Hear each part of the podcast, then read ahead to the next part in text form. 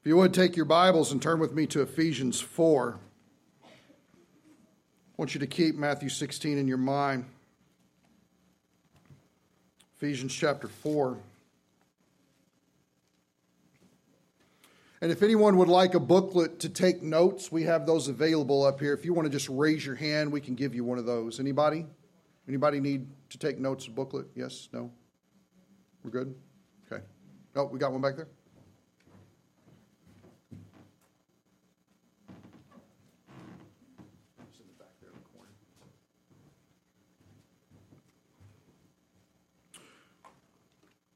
We started a new sermon series a few weeks ago dealing with the gifts in the body. There's a lot we need to understand about the body so that we can properly place spiritual gifts. We've seen that the opportunity for the Jews to accept their promised Messiah has been rejected. And the way that that happened was the Pharisees declared that the miracles that he did in healing people, the works of the Holy Spirit that radiated through him as the Christ, were actually to be credited to Satan. Now, that's an incredibly blasphemous claim for knowledgeable and in charge people to make. And from that moment on, Jesus' entire ministry changed. He began speaking about his betrayal, his death, his burial, his resurrection. The apostles couldn't even fathom what he was talking about. Where was he going? If you remember, Peter takes him aside and rebukes him. That had to be a fun conversation. In fact, it happened not too long after his confession of, You are the Christ, the Son of the living God. We also found that because of the massive amount of grace that we've been given, the fire hose, that we find that we're called to live a life that seeks to balance out the grace that we've been given. And so, this is why we have in Ephesians chapter 4, verse 1, this turning point. He says, Therefore, I, the prisoner of the Lord, implore you to walk in a manner worthy. There's the scale term there. Balancing the scales of the calling with which you have been called. Now, he, remember this, guys. He wouldn't call us to do this if we couldn't do it. And the only way that we can do it is because we are in Christ and we have the Holy Spirit to be the power to do it through us just as the works of the Spirit radiated through Christ, the works of the Spirit also can radiate through us as we are submissive to Him. But it's got to be His power, not ours. Verse 2 with all humility and gentleness, with patience, showing tolerance for one another in love, being diligent to preserve the unity of the Spirit in the bond of peace. There is one body and one Spirit, the body being the church, the one new man in Christ, the Spirit being the Holy Spirit. Just as you were called in one hope of your calling one Lord, that's Jesus, one faith, one baptism, that's Spirit baptism, not water baptism Verse 6 one God and Father of all, who is over all, because he's the creator, and through all, and in all. So, the ultimate point that we find that Paul is wanting us to understand is because supernatural oneness in Christ is a reality, an already done situation, he is now calling on us to have our earthly physical gathering of oneness to match the same. Jesus has already locked it up and got it done. So he's saying, in your pilgrimage on earth, seek to emulate that oneness. Strive for that. Take upon yourself these supernatural abilities. How many people would agree that humility is a supernatural ability? All you got to do is drive and not take matters into your own hands. I need to be humble here. Lord, I'm submitting myself to you. I am dead in sin. I'm alive in Christ. We've got to get our minds renewed with what the truth says. Otherwise, we're hitting fools all the time, taking names, not caring. You oughta, you don't know.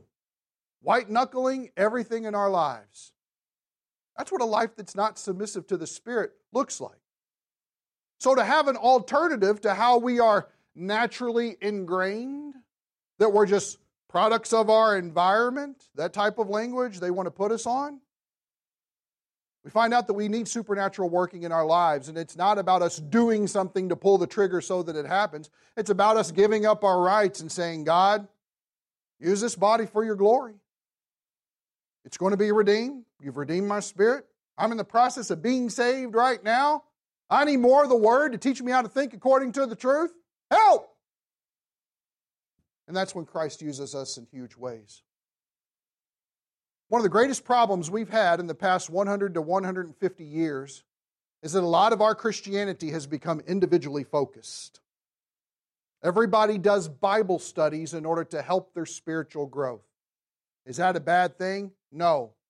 But if we think that the Bible study has ended in ourselves and that it's not meant to go past us in order to affect and encourage the body of Christ around us, we have missed the mark completely completely.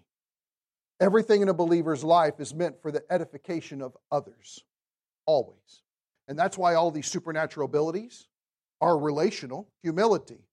If nobody else is around, is it hard for you to have humility? There's no need for it. Gentleness? There's no need for it. Why? Because you're perfectly content with you and I'm content with me. But it's when we hang out that we have to check ourselves and we have to be submissive to the Spirit. Then he calls for this oneness to come together. It's all about one, one, one. As the Trinity is one, so the body of Christ is one. And then he steps into this realm in verse 7 where he wants to break apart that oneness. Not because it is broken apart, but because he wants to tell us something about each one of us and the privileges that he has. Look what verse 7 says. But to each one of us, everybody see the word us? Notice that Paul includes himself. This isn't some special ability that only Paul had and no one else did. He's including himself with the body of Christ to each one of us individually. Now, watch this because no one's excluded. If you come here today and you think of yourself as a second or third class Christian, understand that that is straight from the enemy. That is not from God. Everyone has equal footing at the cross. We may have been called to different things, but no one has a better or more righteous standing than another before Jesus Christ. If we have believed, we are in Him, and there are not in Him levels in Christ. We're all one, and we're all equals. Now, we're called to unity, but not uniformity. There is great diversity in the body of Christ. And as we start creeping into this subject of spiritual gifts and begin to see that it starts with offices that have been given to the church, we need to understand how we relate in that manner. So he says to each one of us individually, within this unity individually, grace was given. Now we would easily think, well, he's talking about saving grace. He's talking about justification. He's talking about go to heaven when you die. He's talking about undeserved favor that's been given to believers in Christ because no one deserves it, and therefore Jesus graciously offers us salvation. Well, that's how we often think of it. But context points us in a different direction. He's talking about the action of the body, the attitudes of the body. The context is what does it look like to walk worthy of a monument of grace that's been established in the cross? What does that look like? Well, Grace has been given to each one of us. Now, watch this. According to the measure of Christ's gift. Now, I automatically think of my two tablespoon coffee scooper that I love so dearly. How do you measure what the grace looks like that's been given? It's interesting because this grace is derived of the word charisma. If you're familiar with the word charis, C H A R I S is how we view it in English, we're dealing with that word of grace. that we understand it in the New Testament. So, what this is talking about is certain endowments have been given to the church because of what Jesus has done. And what's interesting is, is the Spirit has measured this out for each one of us. Let me give you an example. PJ, if we could bring up 1 Corinthians 12, that verse reference there, it's a couple down. But take a look at this. You don't have to turn there, but if you want to jot it down, you'll want to take notes today. We're going to cover a lot. but one and the same Spirit, stop. Does that sound familiar to what we just read before in Ephesians? One Spirit? Works all of these things, talking about different spiritual gifts that he hands out, distributing to each one individually, so the individual parts of the greater unity of the whole of the body of Christ, just as he wills. In other words, when the Spirit is looking to distribute spiritual gifts for the edification of the body, he is doing so because the Spirit knows us better than we do. The Spirit knows how you will be best used in the body of Christ better than you do. This is why the whole idea of, well, what would you like to do for the Lord? It really doesn't capture the question that needs to be asked. It's got good intentions. It wants to give you the opportunity and the freedom to exercise that type of question or the answer to that. But what you really find out is is to be patient and waiting on how the Spirit has made you or geared you or graced you, endowed you with the opportunity to be able to serve in the body of Christ. And this is when we find that a lot of the friction that comes with serving, and usually the eye roll and the that goes with it when we talk about serving in the church, the sighing, goes out the window because people find joy in what they do. Anybody think that the Spirit wants to send us out into the battlefield and be like, you know what? You're going to hate every minute of this. Way to go. We have got to get rid of this grin and bear it idea of what it is to serve in the church. If our idea of coming and serving in the church is grinning and bearing it, we've missed the boat completely. We're not serving as the Spirit has geared us. Now, the problem is the way we react to that is we withdraw. Well, I'm not going to serve at all. Well, I'm only going to serve in this way. I'm only going to serve in how I want to. Or, dare I say it, I'm only going to serve as my schedule allows. That tells me that your schedule is not submitted to Christ at all. That's like the person who's going to give. Well, you know, I'm going to pay all my bills and go have my fun and do all my things and ride all the water slides at Kalahari. And then if I got something left over, I'll help God out. It's like when you say you're going to have the church yard sale and the people bring the stuff that they've been wanting to haul to the junkyard for years. You guys know what I'm talking about the tricycle with no wheels. Somehow the church is supposed to sell that for God's glory. Don't play. I've seen it. Okay? There's something about an attitude adjustment and a proper understanding of the church that is cathartic in those manners. And this situation is much deeper than what we realize. Each one of us has been given a grace, an endowment. And the Spirit is the one who decides what you get and how much of it you get. This is why the warm body syndrome in Sunday school well, we don't have anybody and you have a pulse. Why don't you fill in? That doesn't work. At the same time, there's no reason why we should be begging people to serve. I believe that if each local church is a representation of the body of Christ and He is the head and we're subservient to Him because we worship Him as our Christ and our Savior and our Lord, then what you find is, is that people have no problem serving because God is not going to shortchange the local body and the ministries that need to be dispelled. It's not going to happen. Christ is not going to say, well, you know what? I think I'm going to put the spirit of obstinance in some people, and that's how it's going to play out. No, that's just called disobedience and sin. It needs to be confessed and repented of. God has not set his church up for failure. He died to make it victorious because he is victorious. So until our thinking and our hearts come in line with that, we will be far off base and we will be begging for people to serve and we will be wondering why certain things won't kind of happen. That's an individual heart issues, but here's the thing it's not that God failed to supply us with the arsenal that we need to get the job done. He supplied every one of us richly as He wills. Now, if you go back to our Ephesians passage and you look at verse 7, it's this idea according to the measure of Christ's gift. What in the world is Christ's gift? We'd have a lot of guesses, some educated and some not, that we would bring up.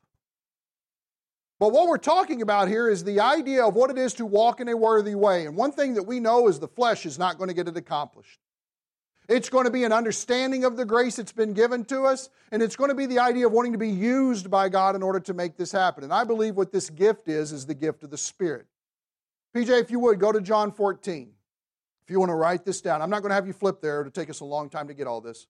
But if you remember, Jesus said these words to the eleven I will ask the Father, and he will give you another helper, a helper like himself, that he may be with you forever. How long do you have the Spirit? Forever. And every believer in Christ has it. That is the Spirit of what? Truth. It means he will never leave you, lead you into error. Never. He'll never have you doing the wrong thing. This is why it's important that we be sensitive to the leading of the Spirit. And I know that sounds spooky and charismatic and weird, but it's biblical. Whom the world cannot receive because it does not see him or know him. But you know him because he abides with you. Now think about where they're at chronologically. He hasn't died yet. You have seen him. Has Jesus been doing works before their eyes? All of those things are, are a manifestation of the Holy Spirit. But notice we said, He abides with you. The word means remains with you. He is present here as a force with you, not as a force, as a person. You guys get what I mean. But He's here. But notice what He says after that and will be, future tense, everybody see it, in you. When does that happen? Acts 2, the birth of the church. So notice Jesus is forecasting, I'm leaving. And I'm going to ask my Father. And my Father's going to send the Spirit. And He's a helper. And He will never leave you. And right now, you've seen evidence of Him here. The world doesn't get it, but you get it. And not only that, but after this, when the Spirit comes, He will then reside in you, not just around you. He's actually going to take up residence within you. PJ, let's go to the next one in John. John 16, verse 7. Look at this. But I tell you the truth. Thank you, Jesus, right? It is to your advantage that I go away. Now, stop for a second. The 11 didn't believe that. That's probably why he's had to say, I tell you the truth. I'm going to go away. You know, all of them were looking at each other like, no. It's to your advantage I go away. For if I do not go away, the helper will not come to you. But if I go, I will send him to you. So the gift that Christ has given to the church is the Spirit. He asked the Father to send the Spirit.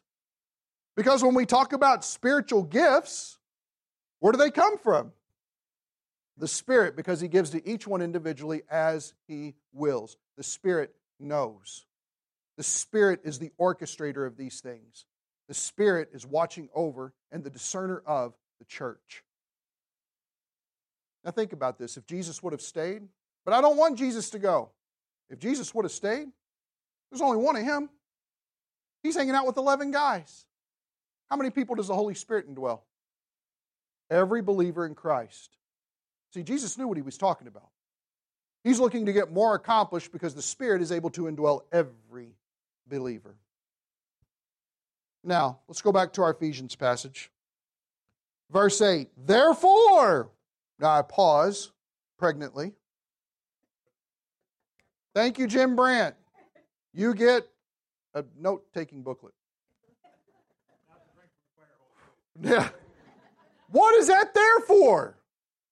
Now, watch this. Because of what he's just said about Christ's gift and every believer having the measure of grace or the endowment of grace, therefore it says, now he's going to quote the Old Testament and he's going to Psalm 68. We're going to look at that in just a second.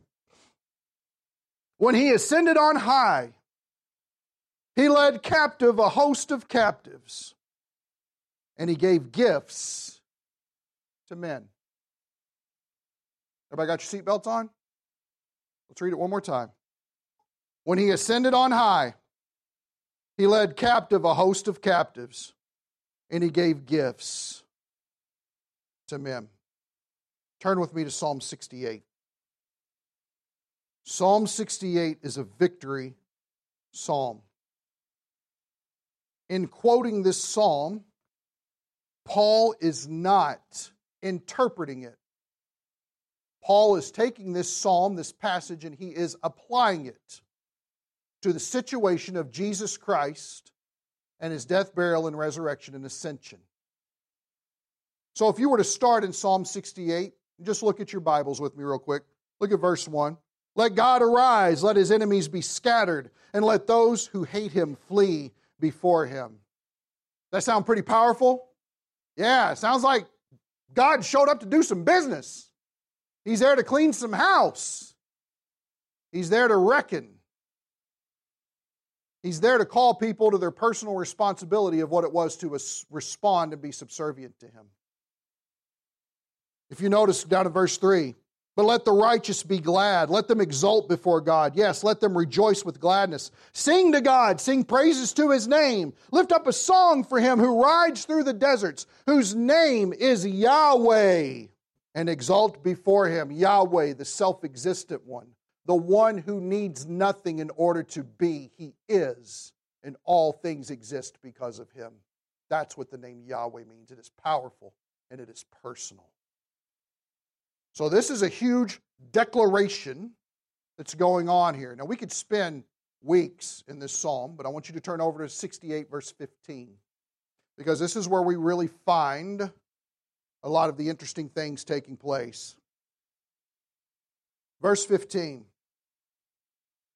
Now, remember, anytime that you see God, capital G, lowercase od, you are dealing with the word Elohim. And it's exactly how God describes his name in, in, Genesis 1. Now, Elohim is a generic term. That is not a downplay the person of who God is, but depending on context, it could be used in order to describe celestial forces that are not the creator. Okay? So it can be used interchangeably. Context determines the meaning. In these instances, I don't think anything's been translated weird at all, but I want you to know that to watch what goes on so that when I say the word Elohim, you don't think that I started speaking in tongues. Verse 15. A mountain of Elohim is the mountain of Bashan. Everybody see Bashan? Mark it. A mountain of many peaks is the mountain of Bashan. Now let's stop there. Bashan has an incredible history in the Bible. If you were to do a word study and just study it out, you'll find out that Bashan was one of the areas, the territories that were conquered whenever the children of Israel, second generation, were coming out of the Exodus. If you remember, the first generation was liberated from Egypt. They came out. God said, Hey, go over and take the promised land. It was an 11 day journey from Egypt to where they needed to be. And he said, We're going to take the promised land. They said, Let us send spies and see what's going on. He said, Great, do it. Send 12 guys. They came back. Two of them were Joshua and Caleb. The 10 spies got scared because, does anybody know why? Giants. Stop. Do we really believe that? We believe there are giants in that land. Why? I'll tell you why. Because they recorded the bed of one of them that they took as a trophy. 13 feet tall, 9 feet wide. Now, that's not a king size bed, man. That's a huge size bed. That's a, if you ever go to bed place sometime and ask them, I want a giant size bed, and then tell them what the dimensions are, they'll look at you like you're crazy. But guess what? Israel took one as proof of what they had done. Because you had a group of people known as the Rephaim, who were also connected to a group of people called the Anakim, who were also connected to a people that you're probably more familiar with called the Nephilim. Everybody familiar with that? And these are people that are giants. These are degrees of people or, or, or sections of people that were known as giants at this time. Now, if you don't think this is true, Kathy, where are you at? Kathy Fick, where are you at? There you are. In the back, right there. When we started our Deuteronomy study three years ago, Catherine was able to search the internet and find fossils of human skeletons that were 13 feet tall, still lodged in rocks. How come I've never heard of this? Because you're searching for something else on the internet. Look for that. But slide over and over and over. It seems incredible to us because we've been conditioned. It's not incredible to God. It's part of what history used to be like. And so when we talk about Bashan, Bashan had a king named Og. Og's bed is who they stole after they killed him. But when they came in the second generation, the first generation got spooked because of giants. And so what ended up being an 11 day journey actually ended up being a 40 year and 11 day journey. Talk about the divine discipline of the Lord. in order to discipline them, and that generation died and passed off the scene so that their children would rise up and finally be obedient to go in because God was going to take the land before them. It was all about trusting Him to lead the charge. And so when they come into this land, before they cross over what's now known as the Jordan River, they take up this eastern side. And they come across a guy named Sihon of the Amorites. They say, Hey, let us pass. He says, No, we're going to beat you. And they say, No, God's going to beat you. And God beats them, and they take all of the stuff. And then they come into this next part, and it's Og. And Og, hey, can we pass through here? No, we're actually going to kill you and take all your stuff. No, actually, God's going to kill you, and we're going to take all your stuff.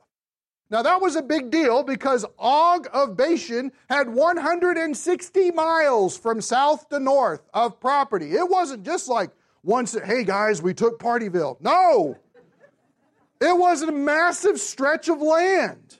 And they dominated it because they obeyed the Lord. They walked forward in courage without fear. And the Lord fought for them and delivered it into their hands. Now, there's a lot of ramifications that go with this because when you go into the top of this area, you find that there is a little place called Dan, where the tribe of Dan settled, and there was a city there. In fact, PJ, if you wouldn't mind, let's bring up the first map that I have.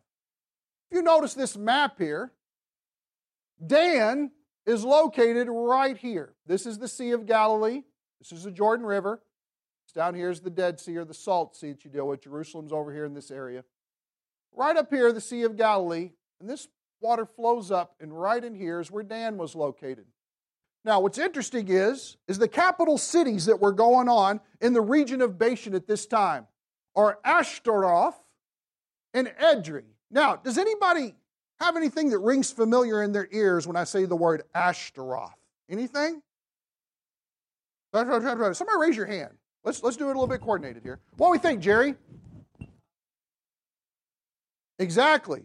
They would erect these poles all throughout the land that were known as Ashtoreth poles. And they were dirty, creepy, gross, vulgar, nasty, and always had something to do with perverting sex all the time. Most cults do. And so all of this region, in fact, the region that they took was down here all the way up into here. God gave all of this area here to them.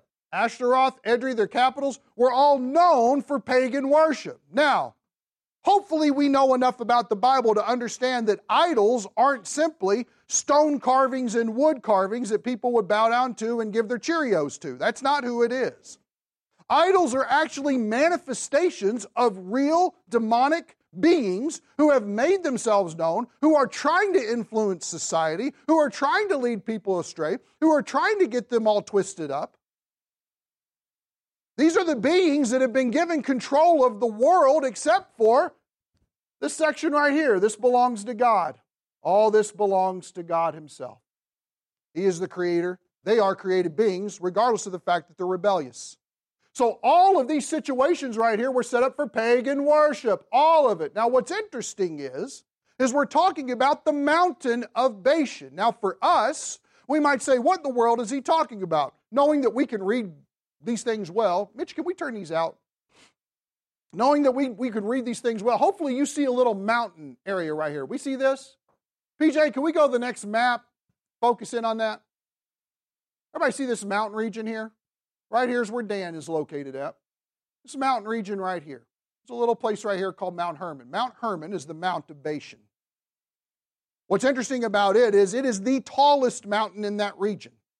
It's got many peaks. And so the interchange that's going on here about a victorious God in 68 that Paul quotes in Ephesians because he wants to communicate something to us is the mountain of God is the mountain of Bashan. That's a huge claim because this is run by pagan forces. Let me tell you how bad it was. Number one, the chief god in that time was Molech. Anybody heard of Molech before?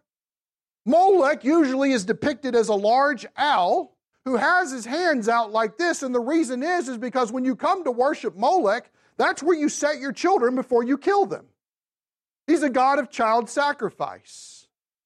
So anytime that you hear that the abortion industry is run by a god called Molech, Don't just dismiss that as some crazy fanaticism. It's somebody's got some kind of weird disorder they haven't been diagnosed with. Understand that there are spiritual forces behind the murder of generations that's going on. It's demonically influenced. Let's not be stupid. This is exactly what Satan wants is for us to remain in ignorance and go on about our hallmark Christianity like nothing's wrong. It's not. Spiritual forces are against society to try to bring it down. So the chief god was Molech. He's all it's interesting if you look at some of the ancient texts, they also invoke his name in snake charms. Now we all know that snakes are evil, right? We know that, right? Yes, House of Slytherin, down, no, nothing to do with it. Bashan came to be associated with the underworld. Or anytime that you're reading through the Psalms and you see it, and you come across the idea of Hades, it's talking about hell. Hell is not the lake of fire at the end of Revelation. Hell is considered the abode of the dead. When somebody would pass away in Old Testament times, that was a place where they would stay. Everybody remembers about Lazarus, right? Lazarus dies. Rich man didn't give him any food. Or, sorry, he was the rich man who didn't give the beggar any food. And there was a chasm that was between them. It's because they're showing you what hell looks like. Now, a lot of people say, well, Jesus was just kind of telling a story. Why would Jesus tell a story about lies? It makes no sense to me. But there's a chasm that separated them. Because Jesus hadn't resurrected yet, there was no entrance for them to go into heaven yet. So they couldn't be taken up with him. He's got work to do now. But he shows that there's a separation going on there. And the bottom part of that, where there's torment, where if he would just put his finger in some water and touch my tongue, can you imagine feeling that parched? That you want somebody to take their finger, which they probably didn't sanitize, and get a drop of water and touch your tongue with it to quench your thirst. That's pretty bad. He's describing the underworld, he's describing hell, Hades. So, because of all of this, Bashan began to be associated, this area, with the underworld, with hell, with Hades. This region's had chief ancestors and ancient kings who were deified. They were always about uplifting those who had passed away, ancestor worship. And if you let ancestor worship go long enough, you end up with legends. And when you end up with legends, you end up with deities. And nobody loves to hang, to, to hang out at a seance where you're trying to conjure up your dead dog and actually answer you than demons do. This is the stuff they thrive off of because they love to deceive people to keep them blind from seeing the one true God. That's Satan's mode. So, in this region, later on, Bashan, ran by Og, who's a Rephaim, who's a giant, had all this connection with the Nephilim. In fact, Jewish theology holds that this area right here, Mount Hermon, now this isn't biblical, it's just what the Jews have in their ancient theology.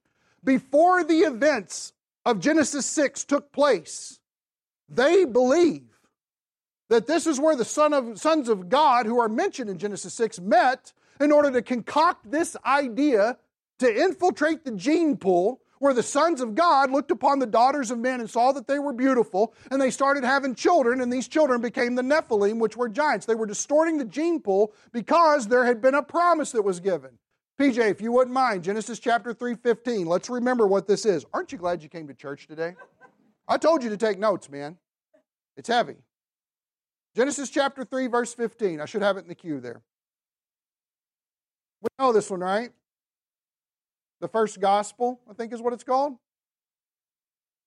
And I will put enmity between you, talking to the serpent, and the woman, and between your seed and her seed. He shall bruise you on the head, a death blow, crushing, and you shall bruise him on the heel, what took place at the cross. The promise of Messiah is coming through a seed.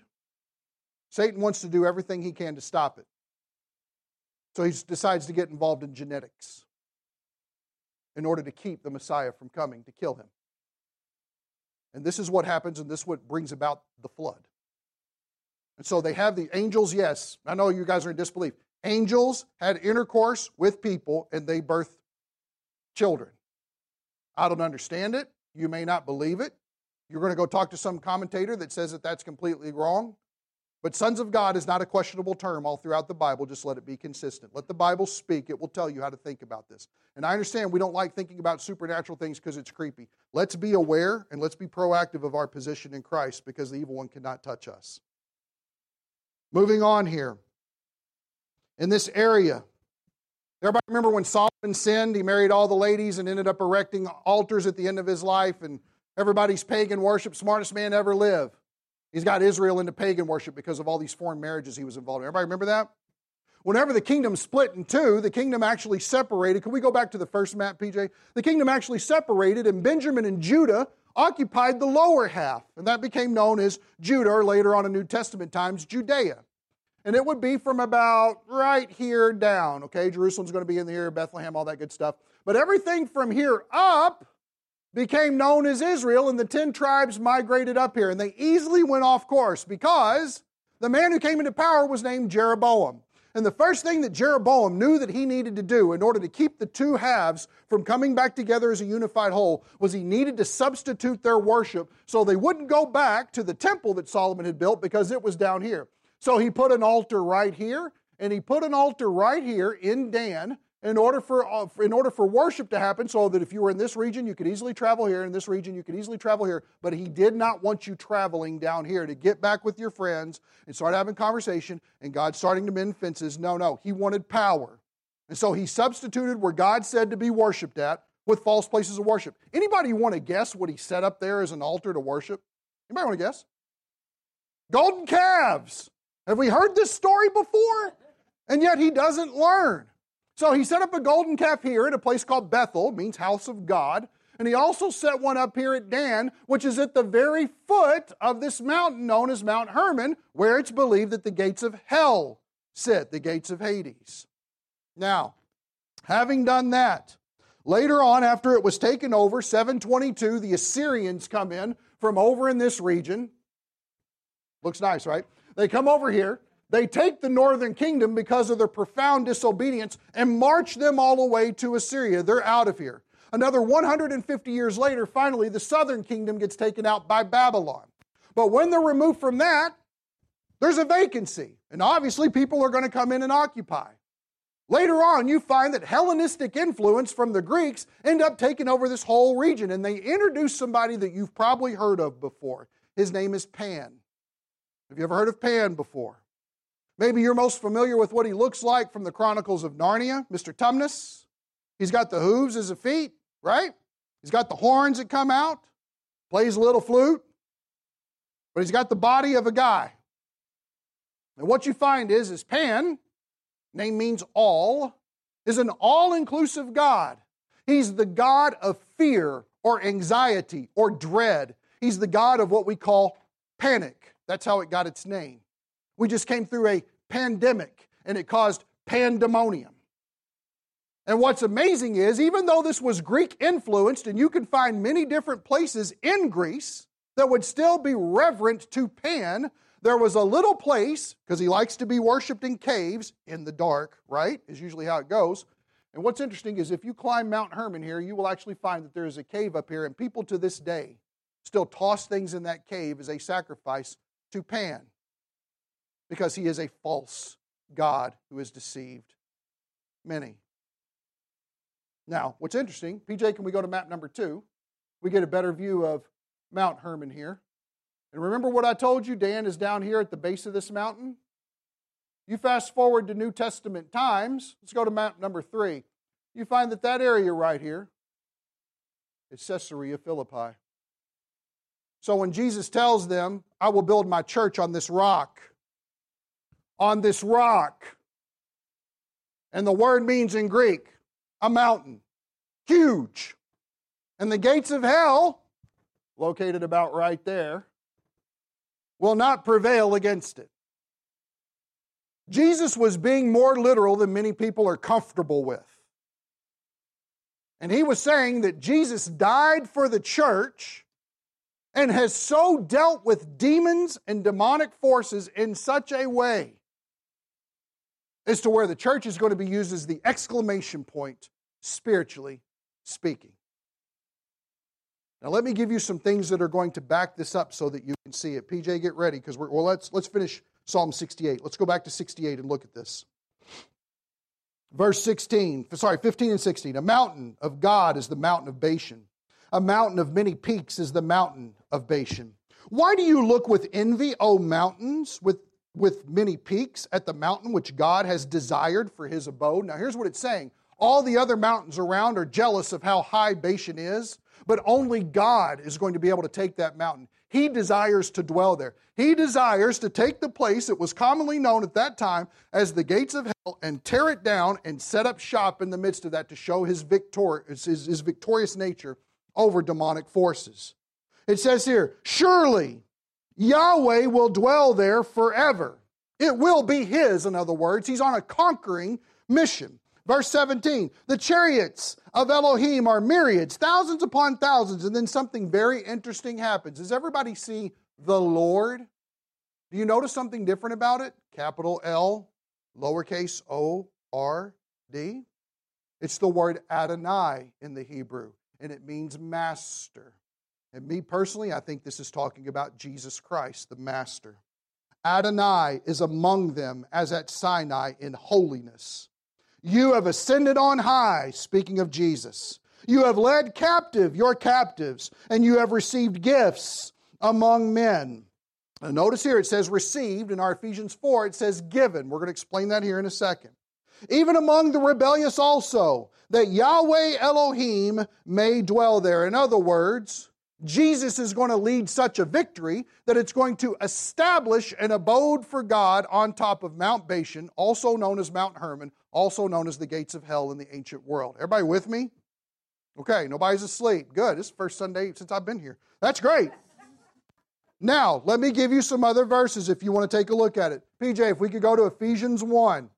We stay in the same book of Ephesians. What we find is, is that Ephesians is all about dealing with spiritual conflict and Jesus' superiority over it.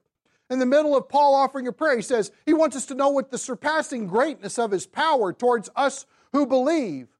These are in accordance with the working of the strength of his might, which he brought about in Christ. He brought his, the strength of his might about in Christ when Christ came. When he raised him from the dead, gives you specific information, and seated him at the right hand in the heavenly places. Question How did Jesus get from resurrection to seated in heaven? What had to happen? What is it? The ascension. The ascension had to take place raised from the dead, taught on the kingdom of God for 40 days, and then he ascended into the clouds and they watched him go up, and then angels were like, Stop looking at him, go do stuff. He gets up there and he's seated at the right hand of the Father. This is very important because he's giving us the timing of how the power is manifested. Let's go to the next verses here. Verse 21 Far above all rule, pay attention, and authority and power and dominion. See those? Rule, authority, power, dominion, all rankings of evil beings, all rankings of demons, all rankings of celestial figures. Just like you'd have generals, sergeants, that type of stuff, corporals. That's how they're ranked in the demonic realm. Far above them for all rule, not only in this age, not only right now where you and I are, but what does it say? Also in what? The age to come. What he's doing now through the cross, burial, resurrection, ascension, and giving these things to the church for supernatural ability is his power manifested, speaking into eternity. How about the next part? By the way, I'm going a little long today, just five minutes, give me a little bit. Going on, next one. Genesis, sorry, yeah, go to, there it is, sorry, forgive me. He put all things in subjection under his feet because Jesus has authority over them. And he gave him his head over all things to the Who's that? You're in Scripture. The manifestation of his power against demons and spiritual forces has been endowed to the church. And as we live in submission to the Spirit in our place in Christ, we manifest these celestial realities. Just blow your mind or what? Now here's what's amazing is, is we have to stop here. But I don't want to. Let me give you this. PJ, let's go to the quote, please. If you're looking for a couple of books of substance that are really going to stimulate your thinking on the scriptures, I'll show, I'll show you the covers here in just a minute. In the ancient world, the conqueror would parade the captives and demand tribute for himself. Jesus is the conqueror of Psalm 68, and the booty does indeed rightfully belong to him. But booty was also distributed after a conquest. Paul knows that. And he quotes Psalm 68 18 to make the point that after Jesus conquered his demonic enemies, he distributed the benefits of the conquest to his people, believers. Specifically, those benefits are apostles, prophets, evangelists, pastors, and teachers. In other words, whenever Jesus drew his emphatic and sovereign line in the sand with his death at the cross, the fact that death could not hold him, and so he is alive once more, the fact that earth would not hold him, and so he ascends to the place of privilege and position at the right hand of the Father, and he is on deck to assume the throne after the tribulation. In the meantime, he's turned around and all the spoils that he gathered from demonic forces, he had taken from them and he's all led them. Can you imagine, like demons, like, oh, this is going to be bad, right? Into penal servitude for the purpose of turning it around and wanting to distribute to all of us so that we would be effective in this life to do exactly what God has called us to do. The church is an insanely, supernaturally blessed entity beyond understanding. And the scriptures are so deep with this stuff, we cannot afford to ignore it. But what I'm hoping that you leave here today is understanding of you being here as part of the body matters.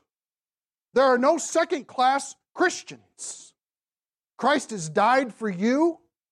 He has gifts, grace, endowments waiting for you to discover and to utilize within the body of Christ so that we will grow up in unity and love. That's where we're going with this. We're going to pick up with this next week because obviously it's a lot. Let's take a moment to pray. Thank you, Father, that you're doing so much more through Jesus Christ our Lord.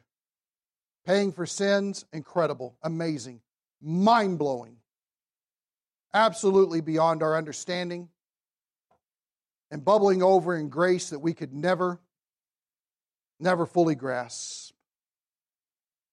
Even when we begin thinking that we're getting somewhere in grace, we haven't even begun to scratch the surface. But Father, how much more you desire to do on and on and on in Jesus Christ our Lord. On this rock you will build your church. The gates of hell will not prevail against it. We thank you for being a glorious commander. We thank you for being a glorious Christ our King. Father, I pray that our hearts are waiting for the time when you will ascend the throne and rule and reign in righteousness over this earth, that you will make all things right. God, give us minds to understand this and help us to realize that in our time now, with the gift of the Holy Spirit that has come from Jesus our Lord, we have responsibility to be faithful in this time, to take up these gifts, these endowments that have been given to us, and to manifest them for the health of the body. Thank you that you've not left us alone. You've given us the Word of God to instruct us in these things. We pray all this in Jesus' name. Amen.